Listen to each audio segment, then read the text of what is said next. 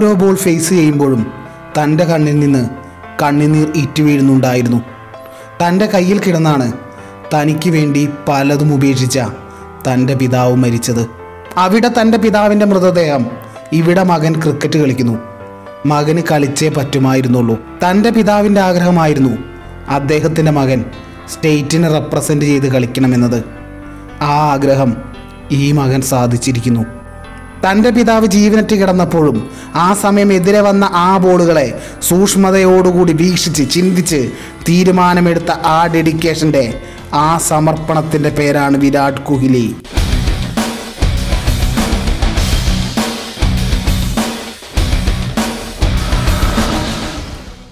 ഡൽഹിയിലെ middle class ഫാമിലിയിൽ ജനനം. പിതാവ് വക്കീലായിരുന്നു. ക്രിക്കറ്റിനെ ഒരുപാട് സ്നേഹിച്ചിരുന്ന ക്രിക്കറ്റിന് മുന്നിൽ തന്നെ തന്നെ മറന്നിരുന്ന മനുഷ്യൻ. അത് കണ്ടു വളർന്നതുകൊണ്ട് തന്നെ വീട്ടിലെ ഏറ്റവും ചെറിയ മകൻ അവനുൾപ്പെടെ ബോൾ ഐസ്ക്രീം വാങ്ങിക്കൊടുത്താൽ അതും തന്റെ മകൻ ക്രിക്കറ്റ് ബോളാക്കും തന്റെ മൂന്നാം വയസ്സിൽ തന്നെ മകൻ ചുറ്റുവട്ടത്തുള്ള എല്ലാ പിള്ളേരെയും കൂട്ടി തെരുവിൽ ക്രിക്കറ്റ് കളിക്കും. അവൻ ഉറക്കെ അലറും വിളിക്കും ആക്രോശിക്കും.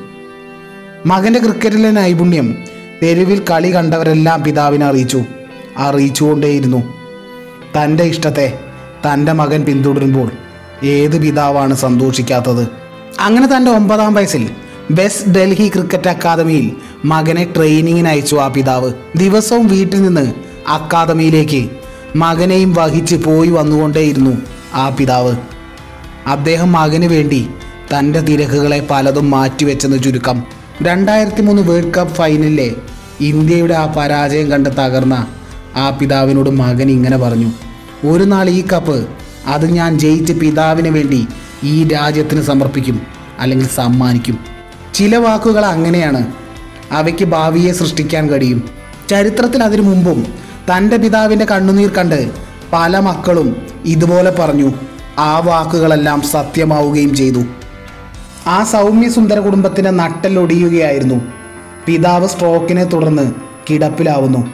ഡൽഹി നൽകുന്ന ചിലവുകൾക്കിടയിൽ താമസിക്കാൻ പോലും റെന്റ് കൊടുക്കേണ്ടി വരുന്ന ആ കുടുംബം ആ സങ്കടത്തിനിടയിലും ഒരു സന്തോഷമുണ്ടായിരുന്നു.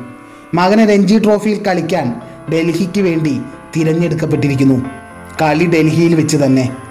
കർണാടകയ്ക്കെതിരായ മാച്ചിൽ ഡൽഹി പരാജയം ഉറപ്പിച്ചപ്പോൾ ഡൽഹിയുടെ നട്ടല്ലായി ആദ്യ ദിന ടെസ്റ്റിലെ നാൽപ്പത് റണ്ണടിച്ച് വീട്ടിലേക്ക് മടങ്ങിയപ്പോൾ പിതാവിന്റെ രോഗം മൂർധന്യത്തിലെത്തിയിരുന്നു. ഒരു അർദ്ധരാത്രി സമയം സഹായത്തിനായി ആ കുടുംബം നാലുപാട് മൂടി ആംബുലൻസ് വരും മുമ്പ് തന്റെ കയ്യിൽ കിടന്ന് ആ പിതാവ് മരിച്ചു.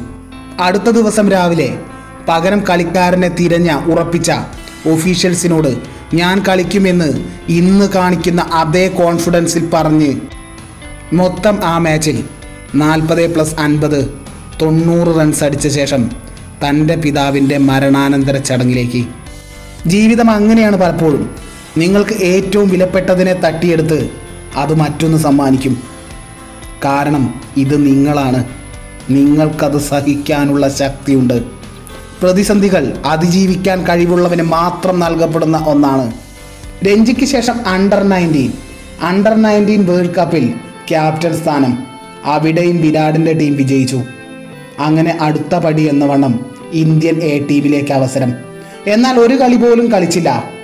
ഓപ്പണേഴ്സായ സച്ചിനും സെവാഗും ശ്രീലങ്കയ്ക്കെതിരെയുള്ള സീരീസിന്റെ പ്രാക്ടീസിൽ ഇഞ്ചുറി ആകുന്നു പകരമാര് എന്ന ചോദ്യത്തിന് ഉത്തരമായത് എ ടീമിലെ വിരാട് കോഹ്ലി എന്നായിരുന്നു.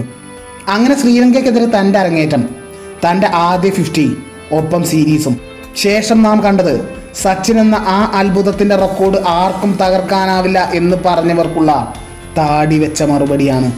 റൺസ് അടിക്കുന്ന ഒരു മെഷീൻ വാങ്ങി ഇന്ത്യൻ ടീം അതിന്റെ പേരുമാണ് ആ കോൺഫിഡൻസിനെ നിങ്ങളൊരു പക്ഷേ അഹങ്കാരം എന്ന് പറഞ്ഞേക്കാം. ആര് എന്ത് തന്നെ പറഞ്ഞാലും അതവിടെ വിഷയമല്ല. കാരണം ആത്മാർത്ഥതയിൽ ഡെഡിക്കേഷന്റെ ഉച്ചത്തിൽ നിർമ്മിച്ചതാണ് തന്റെ നേട്ടങ്ങൾ. It's me M K Jayadev